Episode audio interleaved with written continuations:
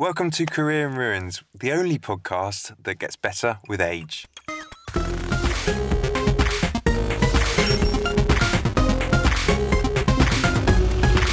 Oh, so Lawrence, what are we going to be talking about this week on This Career in Ruins? week, you have been out interviewing Fiona. I have. We've chatted to Fiona Coward, a colleague of mine at Bournemouth University, about her research so far, and we touch on some incredibly interesting points from her work in Vietnam to what you would say to a Neanderthal if you met them. Ooh, what would what would you say to a Neanderthal if you I'll met them? hold that thought until the end. Oh. What's been on your mind this week, Tessa? Oh, this week, I mean, I, I'm going to go pretty pretty close to home this week, I think, because um, way back in episode one, I think you and I chatted about a little bit about ourselves and our jobs, and we were we had a bit of an argument about whose job was best, and and Well, like, Yeah. uh, argument. Just- yeah, I he- mean, I won that argument. yeah, wow, we, we we can just agree that we both have fairly good jobs. Yeah. And today was one of my favourite days of the year. So a colleague of mine, Professor Kate Welham, developed a practical for um, studying ancient materials, where we basically get all of the first years in a laboratory and we just run through in small groups time and time again a suite of six different practicals across different materials and different things. And it's the one day of a year I get to really be a metallurgist and chat to lots of people who seemingly, or they at least pretend to be, interested in um, interested in archaeometallurgy. So it's, it's a really Like fun day for me. Yeah, exactly. so I get I get over over the space of six hours to tell the same story six times and refine it through the day, and I find myself repeating the same joke time and time again, getting it a little bit better each time. Yeah. But it's it's a great day because I actually get to sort of be face to face with our undergraduate students, and that's a really enjoyable process because you get way better questions uh, or incredibly well informed questions, but a variety of questions from first year students as as people go through their career in ruins um, they get more and more knowledgeable they get more and more specialized and the questions tend to become quite focused but when you're dealing with people who maybe are seeing uh, a pickaxe for the first time or a or a um, a plough shard or something for the first time, you get a variety of questions that you would never expect to sort of field in a normal lecture environment. And because you're kind of dealing not one on one, but in groups of three or four people, people are quite happy to ask questions that they wouldn't necessarily say in a in a larger forum like a lecture or a seminar. So it was quite fun. There was a um, a, a a farming implement which looks a bit like a bent spear. And I would ask the students what they thought these items were for. And the interpretation that kept reoccurring was, oh, it's a weapon, it's a spearhead.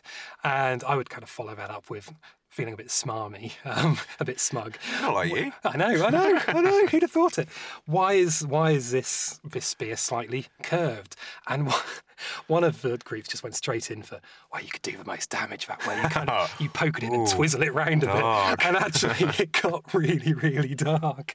And I thought, you know what? I'd never have thought of it that way. I just assumed that that slight curvature is for kind of a forty-five degree angle of holding it home to the ground. As Have you you do. not watched The Walking Dead? I know, I know. Just really and truly, if you were a gardener and you were kind of tilling the ground with that implement, and someone snuck up behind you and attacked you, mm. you'd end them. Be game over. you'd be, you'd win any battle, and it just kind of flipped on on its head. Really, my my understanding of it. I, I mean, I'm fairly still fairly certain what it was, but questions like that kind of seeded my own imagination.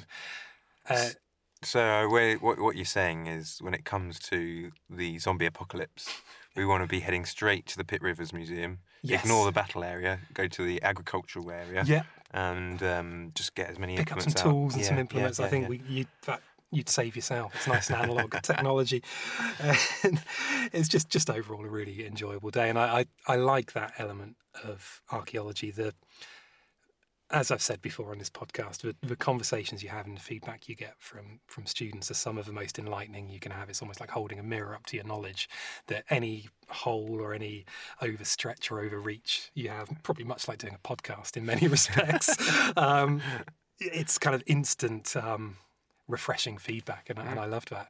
So, how about you? What have you been up to this week? Well, my news that's caught my eyes today is something that's come out today, actually. And around two years ago, the Environment Agency and the UK government or English government announced that they were going to do 100% blanket coverage of LiDAR coverage Wow. at one metre resolution for the whole of England. And that's mega, that's massive. For those of you that don't know what I was gonna LiDAR is, what on earth is LiDAR? uh, LiDAR. LiDAR stands LiDAR. for light detection and ranging, Oh. and is it's a remote sensing technique. Fascinating. Go on. It's probably one of the coolest. It is amazing. um, it's lasers from planes. Prospecting archaeological prospection technique there is going. Um, it's a technique. It's a laser scanner that's effectively, on its most basic form, it's been attached to the bottom of an aircraft. It's got special computers and GPS devices attached to it, and the speed at which that laser leaves the aircraft and hits the ground and then returns to the aircraft allows the, the aeroplane to calculate 3D points. Wow. Um, but we're not just talking one or two 3D points, we're talking millions, billions of points across massive landscapes.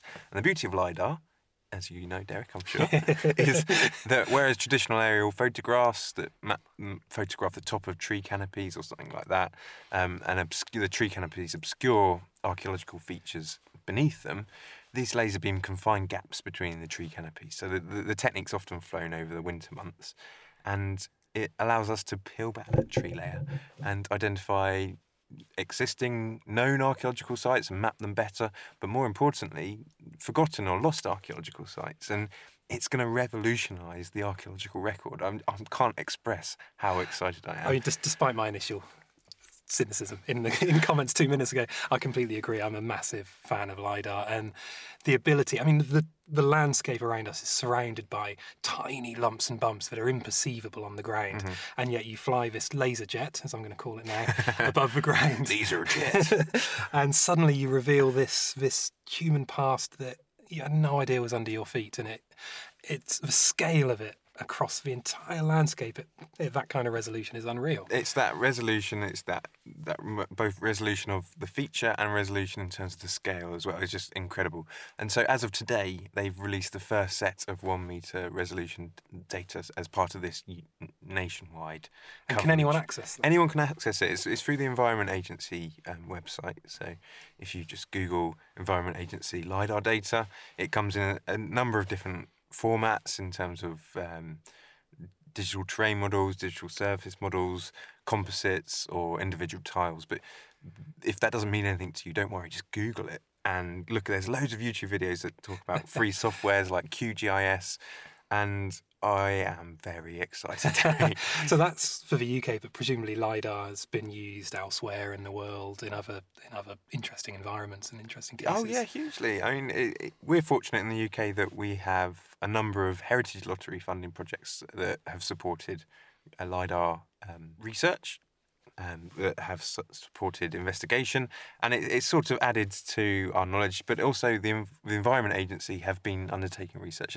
Slight downside of this work they're doing is that it's one meter resolution, which is fine for identifying archaeological sites of a particular scale, but you lose detail. And there's been amazing work done by South Downs or Cannock Chase, where they've had 25 centimeter re- resolution. This is that's four times the resolution of data that's publicly available. I mean that's that's enough, isn't it? Is that, is that high res enough? but it's incredible to the point where some of the features you don't even need to go and look at at the ground because it's so well documented with this 3D data.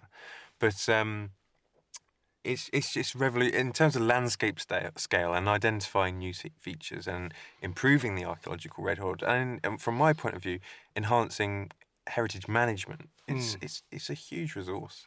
If, if my memory serves, and, and forgive me if I'm wrong here, but I remember some headlines fairly recently of quite sort of groundbreaking work in South America, particularly in and around Guatemala, finding Ah, the lost Mayans. Mayan Yeah, yeah, yeah, village, towns, Mm. cities hidden by tree canopies that are Mm. completely lost to the naked eye. Mhm. Flying lidar um, surveys over the areas revealed huge amounts of interesting archaeology that would never have been necessarily identified on the same scale in the same way That's it. without it. Yeah, and it, it's. It, I mean, we are to up until recently, we've been dictated by funding and resources, and whether it's Heritage Lottery Fund or that mine project you're talking about, whether they've had support from external, huge amounts of money from external funding, um, but hopefully, at least in the UK, but going across Europe and anywhere else across the world, as this technique is it, it has benefits for other techniques such as forestry and um, I think in the UK particularly it's, it's used for flood mapping. I was going to say the, the, the extensive or most extensive use of LiDAR in the UK at the moment wasn't necessarily commissioned by archaeologists, No, was it? no. It was for, um, for sort of large scale environmental mapping Yeah. and, and things like It's that. It's a classic example of archaeologists making use of um, secondary we, we data. love a good data set. yeah. But um, in Finland, for example, they have blanket high resolution, higher resolution than one meter data, but Yeah. it's to inform their forestry practices. But in the UK, yeah, one meter is great for informing flooding mapping as well. I know there's been some incredible work in Europe and in the Balkans as well on using um, LIDAR to identify hill forts and a variety of sites on a really kind of extensive scale. And It's it's that availability and almost richness of discovery that I think makes Yeah. it so fantastic. And it's global, as you say. So our colleagues Andy Brown and Josie Hagan, they've been looking at lidar in New Down in Zealand. New Zealand, yeah, again, identifying hill fort styles of sites, pass sites, which are very similar in, in character to what we, we see here in the UK, places like Maiden Castle. Mm. But on the other side of the globe, um, very different culturally, very different in terms of And- their background, but still the technique is, is almost unparalleled. And again, the, the data's not been clo- recorded for archaeological purposes, but it's being repurposed to Mm. enhance the record, and enhance the understanding, and enhance the management of those sites. So, great day for archaeology in, in England, hopefully Yeah. in Britain. But um, yeah. and anyone that finds anything good, let's, let's Yeah, know. yeah, yeah, definitely. So, interview. I've had a really good week of interviews this week, and I've been kind of trawling the corridors of work, looking for interesting people to tell interesting stories. And um, one of the first people whose doors I knocked on was um, Dr. Fiona Coward, um, who's a colleague of mine, um, a lecturer in archaeology and anthropology. And she, it's fair to say, to date, she's had an incredibly interesting career and now um, works in a variety of places and a variety of roles. And I'm really kind of pleased with the stories she told in her interview. So we should have a listen. Excellent.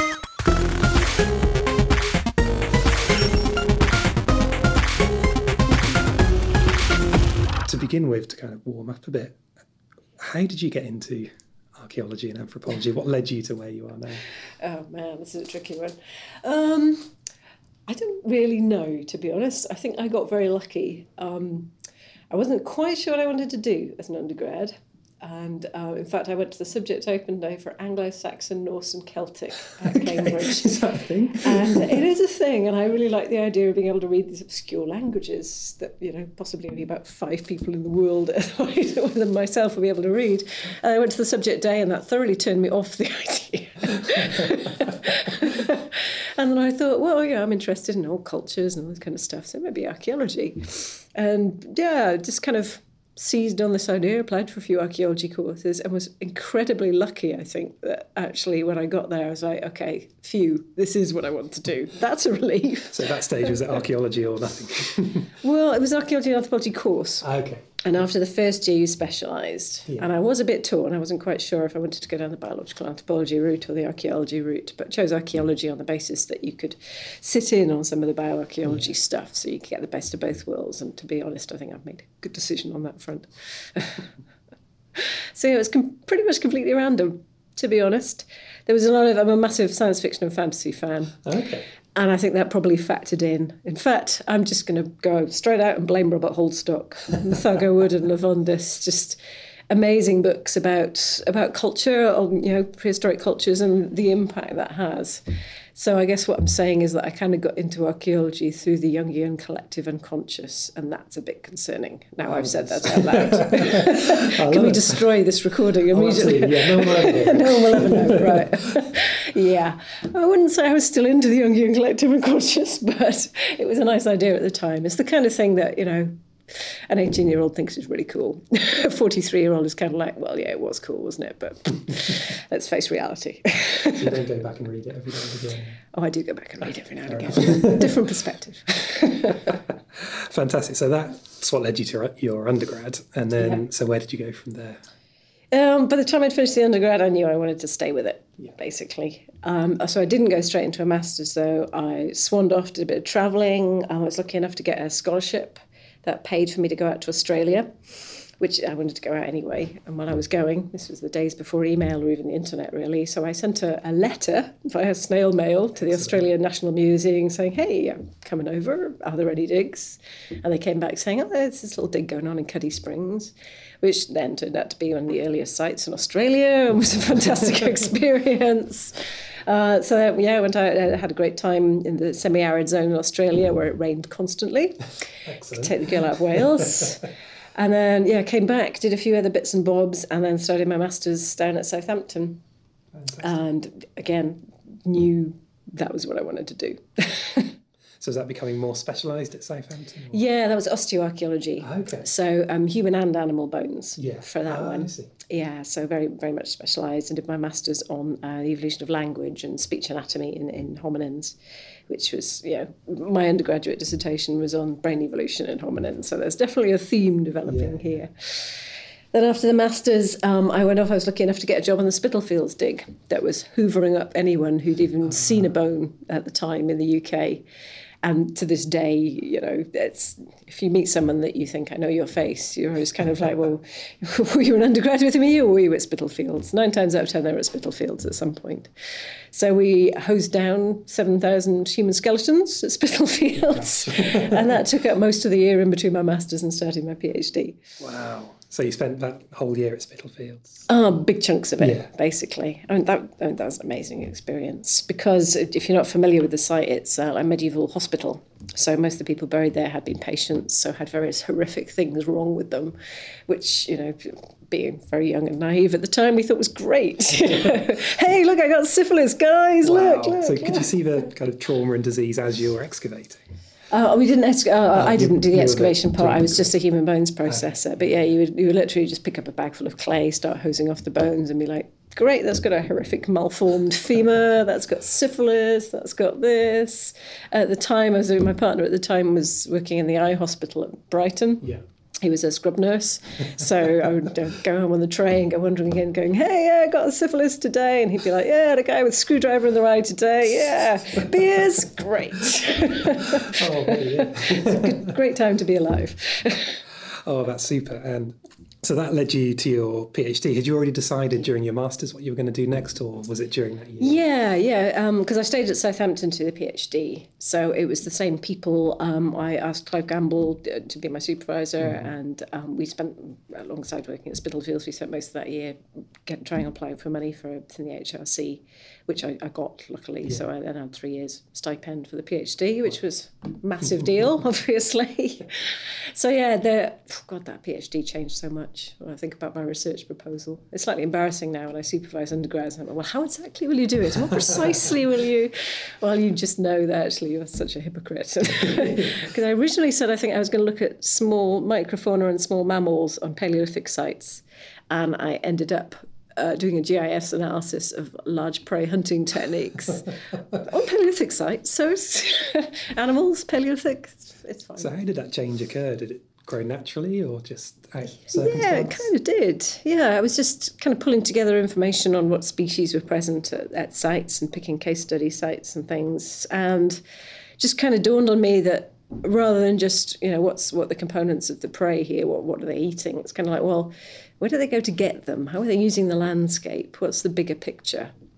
So it did. It drifted quite quite organically, really. Yeah, the spatial component emerged Yeah, almost. yeah, and then I ended up looking at you know how they, how they think about animals, how how they interact with animals, uh, the the fine grain of hunting details, and you know d- how that differs over over seasons when the animals are behaving in different ways. So it's yeah, I still think it's quite fascinating to be honest. I never actually published it, so So how did that then develop into what you're researching currently, or what you've done since? did it. um, well, after your PhD, you obviously get stuck in that bit of a kind of postdoc limbo, basically, where you take whatever job comes along. I know it well. yeah. So there, there are a few bits and bobs. Um, I did some really interesting stuff up at UCL with Steve Shennan and his team, um, but it was kind of, you know, I, I was there for hire basically. I was doing their work, but that was about phylogenetic analysis and looking at. In fact, this was the, the spread of um, farming technologies across Europe, but it introduced me to a whole new range of techniques that I hadn't really been thinking of. So I think about questions about dispersal, about networking, about connections that had kind of been there in the PhD, but in the background. And then um, another postdoc came up on the Lucy to Language project, Oh wow. And um, again applied for that and pitched it very much as a kind of a, a networky connections kind of a thing. So in my head, there's a straightforward connection. um, on paper, it's more difficult to you know to, Yeah, to get across, to be honest. But yeah, that's that's still what I'm doing really: networky connection, relatedness in various different kind of ways. So the Lucy to language thing, I kind of associate that name with the title of a book I had when I was an undergrad. Yeah, Is that a that's project yeah. that grew out of the, that theme? Or? It's completely unrelated to the book. okay. but I mean that was a really influential book, uh, to be honest. Not so much because of the the you know what was right, written because there wasn't actually that very much writing in it. It just had those it a- wonderful it was a- pictures. it was really an, an inviting book to look at, wasn't it? And in the days before PowerPoints, um, Clive had some most of those pictures made up into professional slides Yeah, for yeah. his his talks. And yeah, I just think you know we all spent a lot of time just drooling over their skulls. That sounds weird. I don't know. I, I, I was always fascinated by that book. I've never been particularly into the osteo side of life too much, but that book was so engaging. And then when I started working at BU, seeing the life size cast we've got of Lucy, get suddenly getting a scale of Yeah, it, yeah. I was gobsmacked at how short she would have been. She's tiny. She's not even as small as floresiensis or No, something like uh, that. It's bonkers. It's it? remarkable to see it in that way. I think. I mean, yeah, that, that book and just the, the aesthetics of it, but also that it's such a lovely alliterative phrase, isn't it, from Lucy's language? yeah. yeah. it just sums it's, things up nicely. So yeah, that, we just kind of seized on that. I think So now you find yourself here at Bournemouth Uni, I do. lecturing in archaeology and anthropology. I believe my title now is Principal Academic in Archaeology and Anthropology. Fantastic. Uh, but continuing your research. um, yeah, yeah, very much so. The same, same kind of stuff, basically. Yeah, branched out a little bit geographically, so moved away from um, certainly from the northern Spain stuff of the PhD to the Near East stuff of the postdoc. Uh, now working in Vietnam as well, which is a nice, nice counterpoint. Wow, what are you doing in Vietnam? Jack up my air miles a bit. um, it's very similar stuff. Um, the stuff I'm doing in the Near East is looking at the transition from um, mobile foraging to more settled hunting and gathering, and what kind of social changes are involved in that, and how we can track that using material culture as archaeologists, obviously. And it's the same. It's a slightly different time period, but they're they're going through the same changes in Vietnam. They're you know making the same subsistence, economic, and, and hmm. possibly social changes. I guess that's the question. They're making the same economic changes. Yeah. It, you know, are they doing it in the same way? Are the same things happening? Yeah. So is there a point of almost cross-cultural comparison where you can see? That's the idea. That's, that's the, the hope. Ultimately, Yeah. we'll have these two very different kind of ecosystems and, and historical processes. Really, you know, is is there a bigger picture? Is this always the way that farming happens, that sedentism happens, or does it play out very differently in different kinds of, of environments and historical situations? So, one day I'll be able to answer that.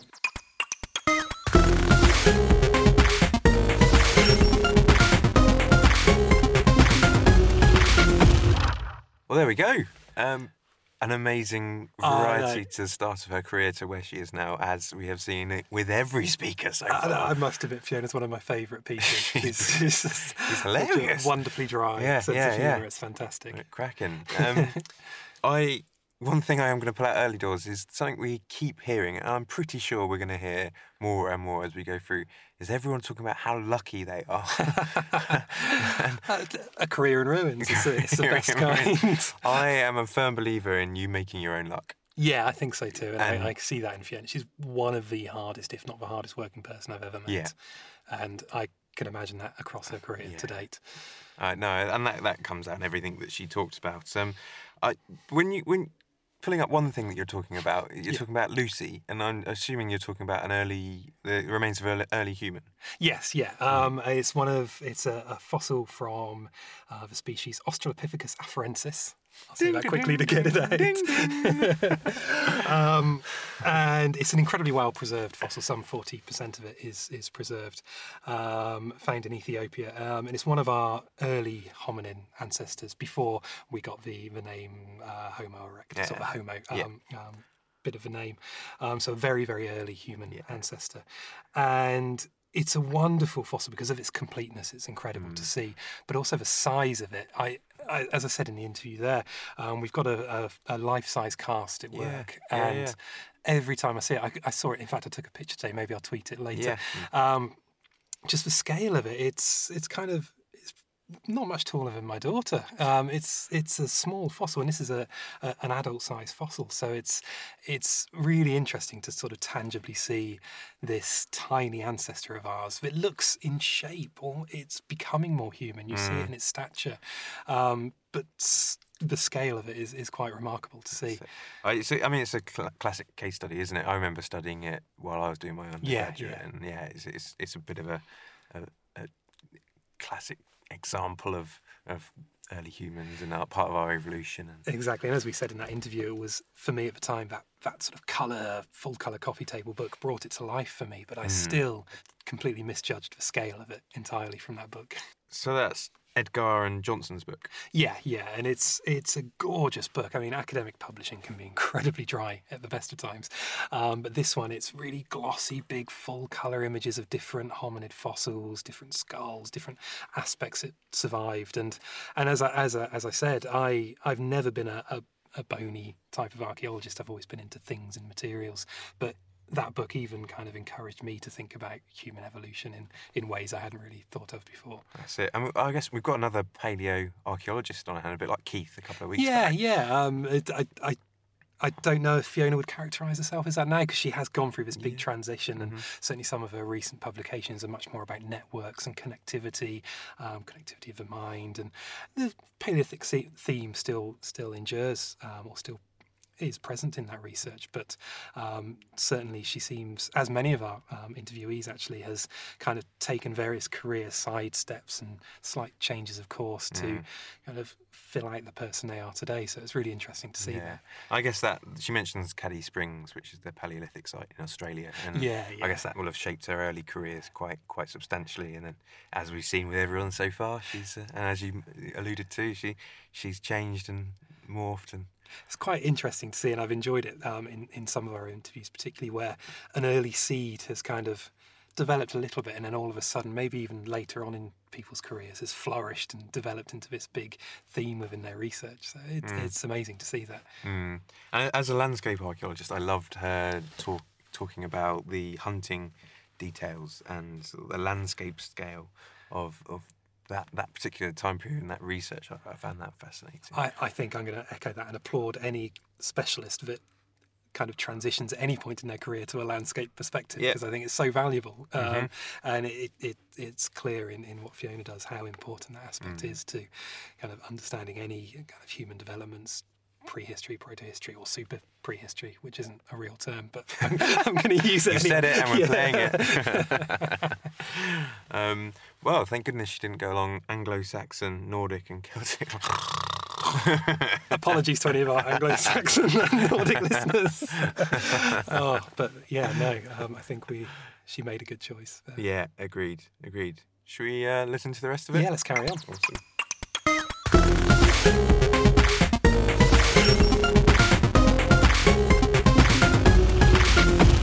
Like many of the people we've interviewed, you've had a, a career that's kind of spanned different themes and different areas, and you've followed them in different directions. If you had to pick one bit of research, one discovery, one bit of work or collaboration that you're particularly proud of, is there anything that stands out that you kind of say that's the one? particularly proud of. Oh, blimey. Um, um, I don't really know. I mean, I guess I'd twist it a little bit and say, in terms of significance, the shift up to UCL and the um, you know, the, the phylogenetic work was was so different to what I'd been doing before, and it's informed everything that I've done since. I think. That was a big big change for me. It's a, it's such a very different culture as well at the institute, and I thought that was quite quite interesting, kind of seeing that, and that yeah, that very much marked, very much marked the end of my kind of long stint at Southampton over the masters and the PhD, and I oh suddenly this these other people who think different things. Not to do down the Southampton lot who are brilliant, mm-hmm. but you know, it's always a sense of oh, there's a wider world out here. It's probably a good advert for being a little bit um, mobile in an academic career. Definitely, I recommend to all my undergrads if they want to stay, then you know I don't necessarily tell Bournemouth I'm doing this, but I tell them they should move off and sample other places, get new perspectives on things. You know, with the best one in the world, you can have the best lecturers, but you, you just need to, to build those networks and to get out and sample as many different ideas as possible. Different academic cultures across the board, isn't Yeah, there? exactly. Yeah, yeah. Superb. So that's a great answer. um, moving in a slightly different direction. Um, looking around the the network of people you know and projects you've seen and colleagues, friends, people in the discipline, is there anything that stands out as something you're kind of envious of or you you wish you were involved in or wish you could have been involved in? Uh, that's a tricky one. I don't know. Um, Guess I'm jealous of Rick Stafford and Elias for hanging out on Costa Rica studying turtles. Maybe I should be in a completely different area altogether. I must say, I tend to have quite green-eyed jealousy when I see what the marine biologists upstairs do. I think I've been quite lucky, uh, definitely. I mean, you know, my PhD work in northern Spain. At the time, I was um, my my housemate was doing her PhD in Aberystwyth. So not, not she would, she would wade around much. in West Wales rivers, which you know I love West Wales. I come from West Wales, but I would rather be in northern Spain drinking cider. and then um, you know the Near East is a great place to, to go and hang out. It's such a very different culture, and then now Vietnam is just incredible. The food, oh my god, the food is incredible, absolutely brilliant.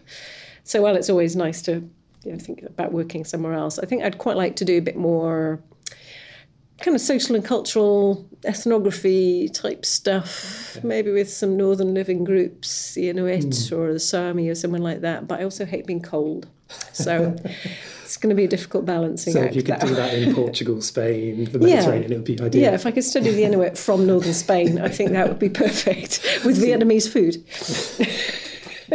That seems like an ideal solution. Not too bad. So you'd ultimately have a, an enviable career. Ah, fantastic. So in that case, that brings us nicely on to the last question, which I must admit has stumped many. Oh God, I'm concerned now. So as, as part of this podcast adventure, uh, Lawrence and I have been working very hard over the last few months to perfect a fully functional time machine. And we're lucky in that we can give every every member of everyone we interview a single return ticket to somewhere in the past. Single or return? Uh, a return, sorry, good, good. just for one Just- return. just. Lawrence gets very angry with me when I give away multiple return tickets, which I have done before. Um, so one return ticket. Um, so if you had a return ticket to anywhere in the past, where would you go? Can you bring people back with you? Oh, no one's asked that before. Let's see where this goes.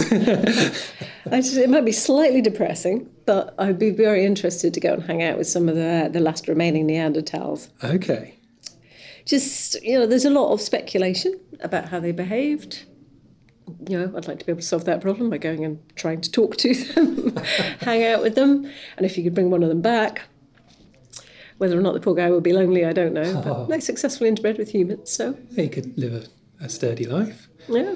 So if you were to do that, if you were to go back and meet sort of one of the last surviving Neanderthals, and you were to attempt to communicate, what would be the first thing you would do? You, you're standing face to face. You've emerged from whatever shape this time machine is in, faced with a Neanderthal. Well, they don't seem to have been a particularly violent species, but just to be on the safe side, I would probably offer them something obviously gift worthy, some kind of food or something. A Twinkie bar, a Mars bar. I say, which form of modern day takeaway would you take back to? oh, Vietnamese or Spanish. Oh, it's a tough one. Although, probably if I was going to the last Neanderthal, they probably would be in Spain anyway, so they're probably already familiar with the joys of gambas al ajillo. So maybe Vietnamese, you know, I bet Neanderthals would love noodles.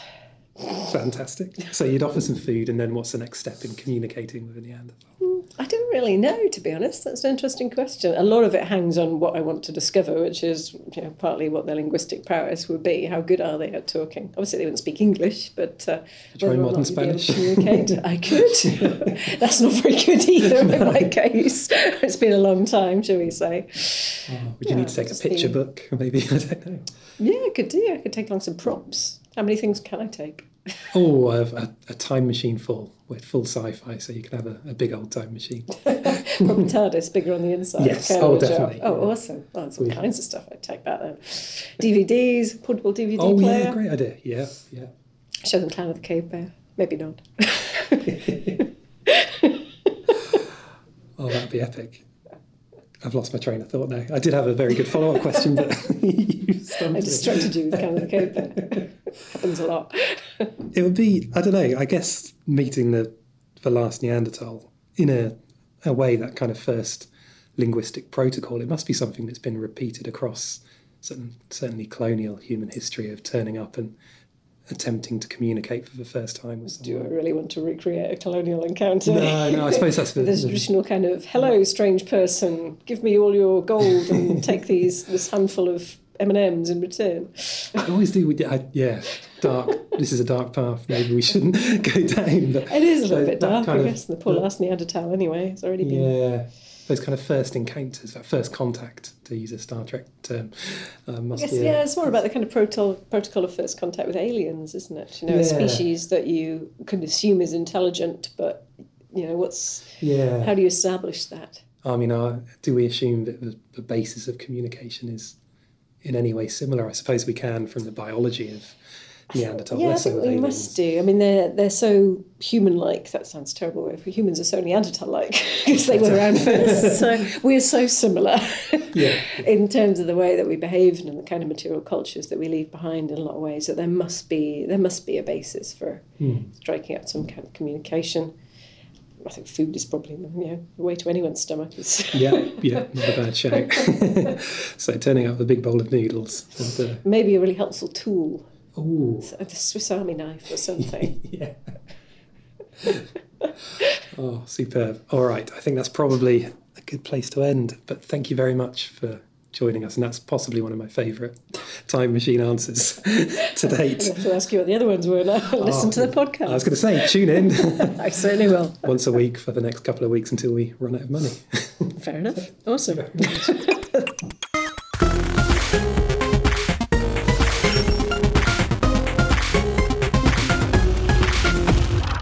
I must confess, during that the latter half of that interview, I did find myself getting quite hungry in parts.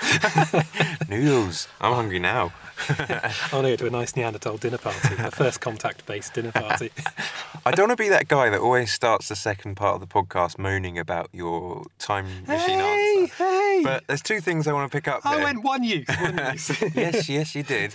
But there's two things. One, why did Fiona laugh when you first told her that we made a time machine? I, I, I fear she didn't believe me. I fear she didn't believe you. I fear. I think we should re- rescind our, her offer. I don't know. I'd love to see a Neanderthal with noodles. Noodle Neanderthal. um, secondly, we went to the signing of the time accord in 2769. So you know full well that she cannot bring anything back. And she can't even tamper with these. She can't even Oh, influence no, them. These are the last Neanderthals, so they were going to die out anyway. So who Maybe that's. them? Oh, maybe she has to go back. It's a self-fulfilling Oh my paradox. god! My brain hurts. Hang on, we've gone down a It's amazing. we've gone down a sci-fi route again. Hold on, back the truck up. no, keep going. Keep going. So Fiona's going to go back. Yeah, She's going to break the time accord, uh, temporal accord, yeah. And she's to. Kidnap the last Neanderthal, bring it back, and thus rendering them extinct. extincting them. Yeah, rendering them extinct is probably better. What have we done? It's all your fault. I know. you but- you had like you've got clear instructions, Derek Pittman. I know, but it was so interesting. it was good. the prime directive of this podcast is to be as interesting as possible.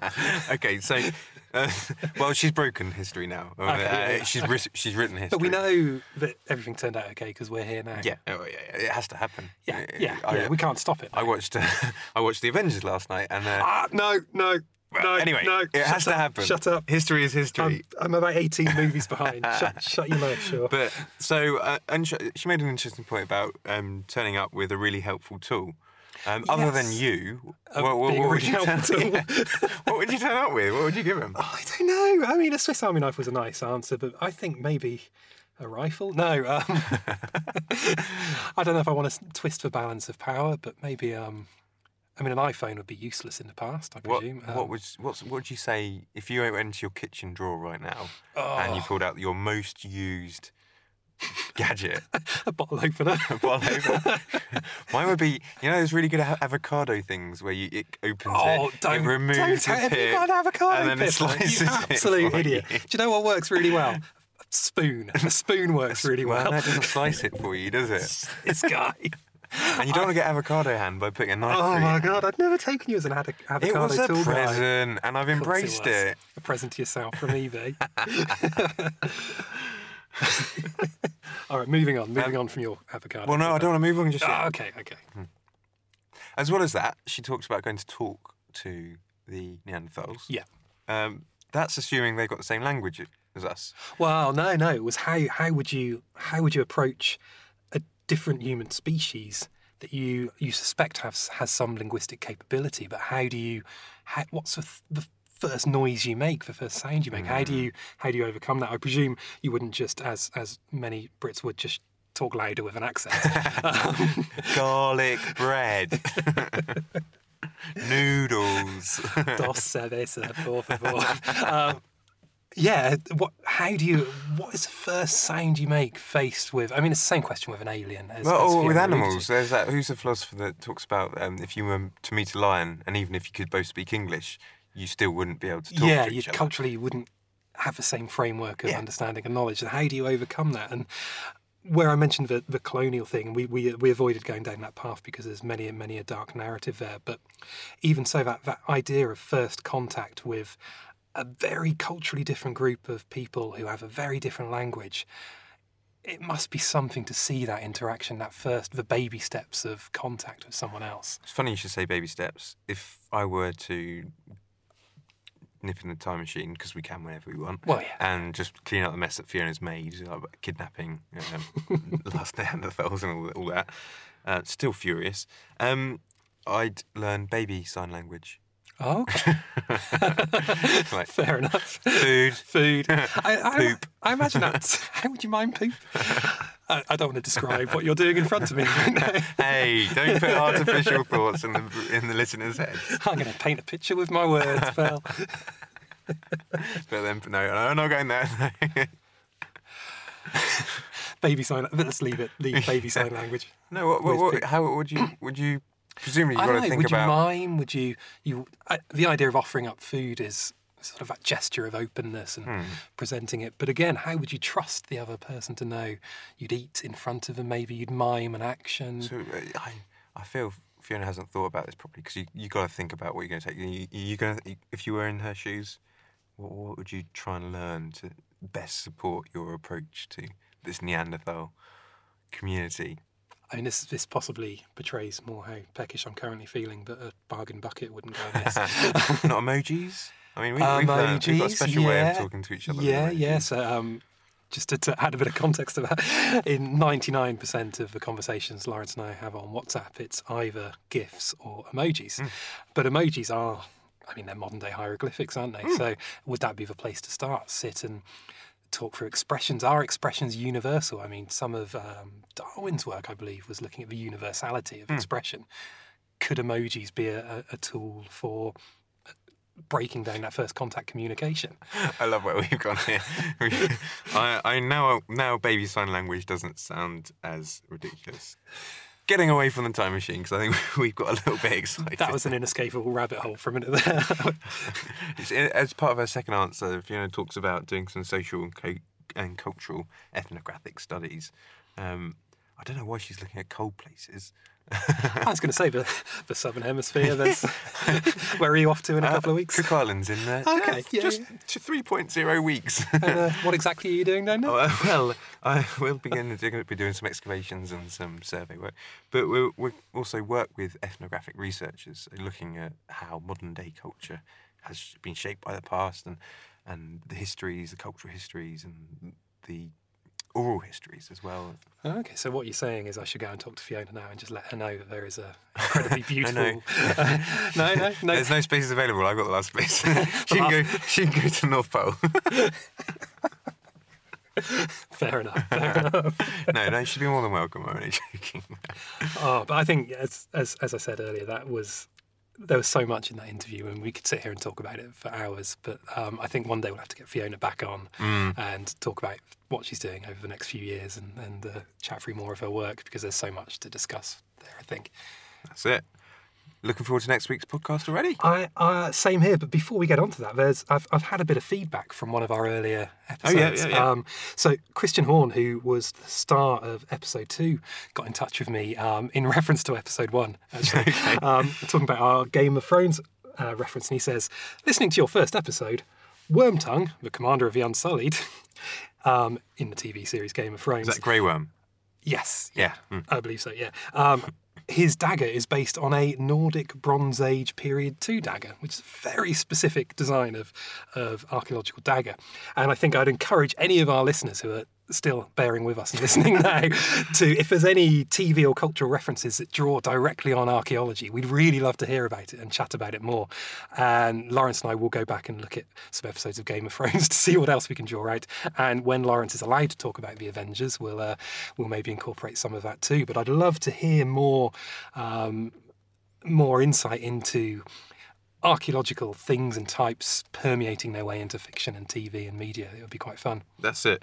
Uh, only just to add to that is that we, we did get a tweet from Chloe Clap, Clapham, Okay, yeah. and she was just asking if our podcast is going to be available on other platforms other than Apple devices. Yeah, we are across the board, so you can go to our website and um, listen to it directly through careerinruins.com, or indeed um, go to Spotify, and we will try and find as many medium to to distribute it as possible. But directly for our website, if you go there, you'll see as any links we've got up to date. That's it. So that's assuming she's listened to this. yeah, yeah. we are we are hopeful. Please find us, Chloe. All right, mate. Well, I'm going to shoot off, but uh, good good week this week. Yeah, really nice. Um, we hope you've enjoyed it so far, and we'll we'll carry on making as long as you carry on listening. So please do um, like and subscribe, and we'll uh, we'll speak to you soon.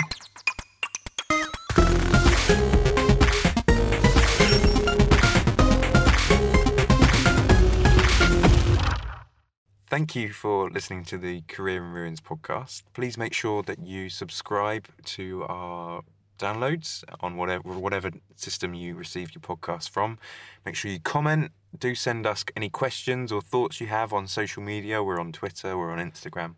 We also have a Facebook page, and uh, we'll, we'll look to trying to reply to as many questions as we can. Hopefully in the podcast as well. And sound production on this episode has been done by Guy from bucketofsound.com.